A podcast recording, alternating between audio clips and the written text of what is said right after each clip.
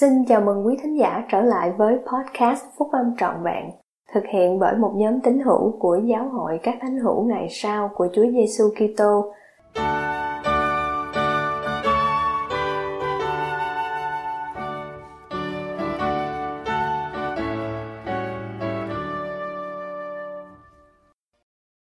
Sứ điệp của các vị lãnh đạo giáo vùng châu Á tháng 8 năm 2022. Tìm Đấng Kitô ở nhà thờ. Bài của anh cả John Gordy, thuộc nhóm túc số thầy 70 của Giáo hội các Thánh hữu Ngày Sau của Chúa Giêsu Kitô. Tất cả chúng ta đều đến và dự phần tiệc thánh để tưởng nhớ tới sự chuộc tội của vị nam tử của Thượng Đế và để làm chứng cho sự sẵn lòng của chúng ta để mang lấy danh Ngài. Chúng ta tìm Chúa Giêsu Kitô ở nơi đâu và bằng cách nào? Tiên tri Giê-rê-mi đã khuyên rằng: các ngươi sẽ tìm ta và gặp được khi các ngươi tìm kiếm ta hết lòng. Tất cả những ai khiêm nhường và có tấm lòng thanh khiết sẽ có thể tìm thấy Ngài. Việc tham dự lễ tiệc thánh là cách thức hoàn hảo để đến gần Chúa Giêsu Kitô hơn. Việc thờ phượng Đấng cứu rỗi và tham dự các buổi lễ ở nhà thờ cho thấy ước muốn của chúng ta để noi theo Ngài. Tại nhà thờ, chúng ta học hỏi thêm về Chúa Giêsu Kitô từ những người khác đang hết sức nỗ lực noi theo Ngài.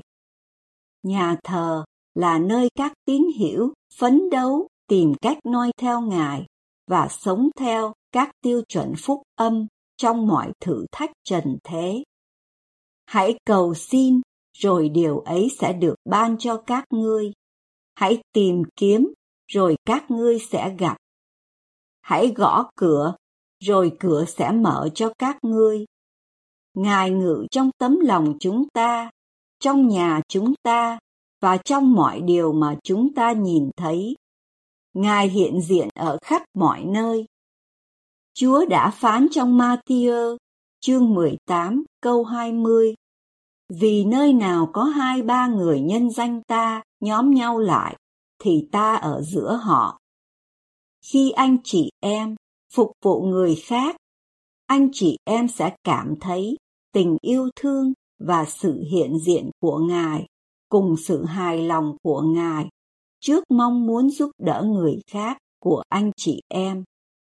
Sự phục vụ cũng sẽ cho phép anh chị em chia sẻ tình yêu thương của Ngài với người khác. Họ sẽ thấy Thánh Linh của Ngài qua anh chị em. Khi chúng ta cùng nhau tụ họp, chia sẻ và nâng đỡ gánh nặng cho nhau, chúng ta làm cho những gánh nặng đó được nhẹ nhàng. Chúng ta đã hứa với Chúa rằng chúng ta sẽ luôn luôn tưởng nhớ đến Ngài và tuân giữ các lệnh truyền của Ngài. Chúng ta đặt ra mục tiêu để kiên trì đến cùng và gắng sức nỗ lực để quay trở lại với Cha Thiên Thượng của chúng ta. Từ tiệc thánh bắt nguồn từ hai từ Latin sac có nghĩa là thiêng liêng và ment có nghĩa là tâm trí. Do đó, lễ tiệc thánh mang lại một cơ hội cho chúng ta để suy ngẫm và tưởng nhớ với lòng biết ơn về cuộc đời và giáo phụ của Chúa Giêsu Kitô. Có lẽ một lời giải thích khác thuyết phục hơn là từ Latin sacramentum, có nghĩa là lời thề hoặc trọng trách. Tất cả chúng ta đều đến và dự phần tiệc thánh để tưởng nhớ tới sự chuộc tội của vị nam tử của Thượng Đế và để làm chứng cho sự sẵn lòng của chúng ta để mang lấy danh Ngài.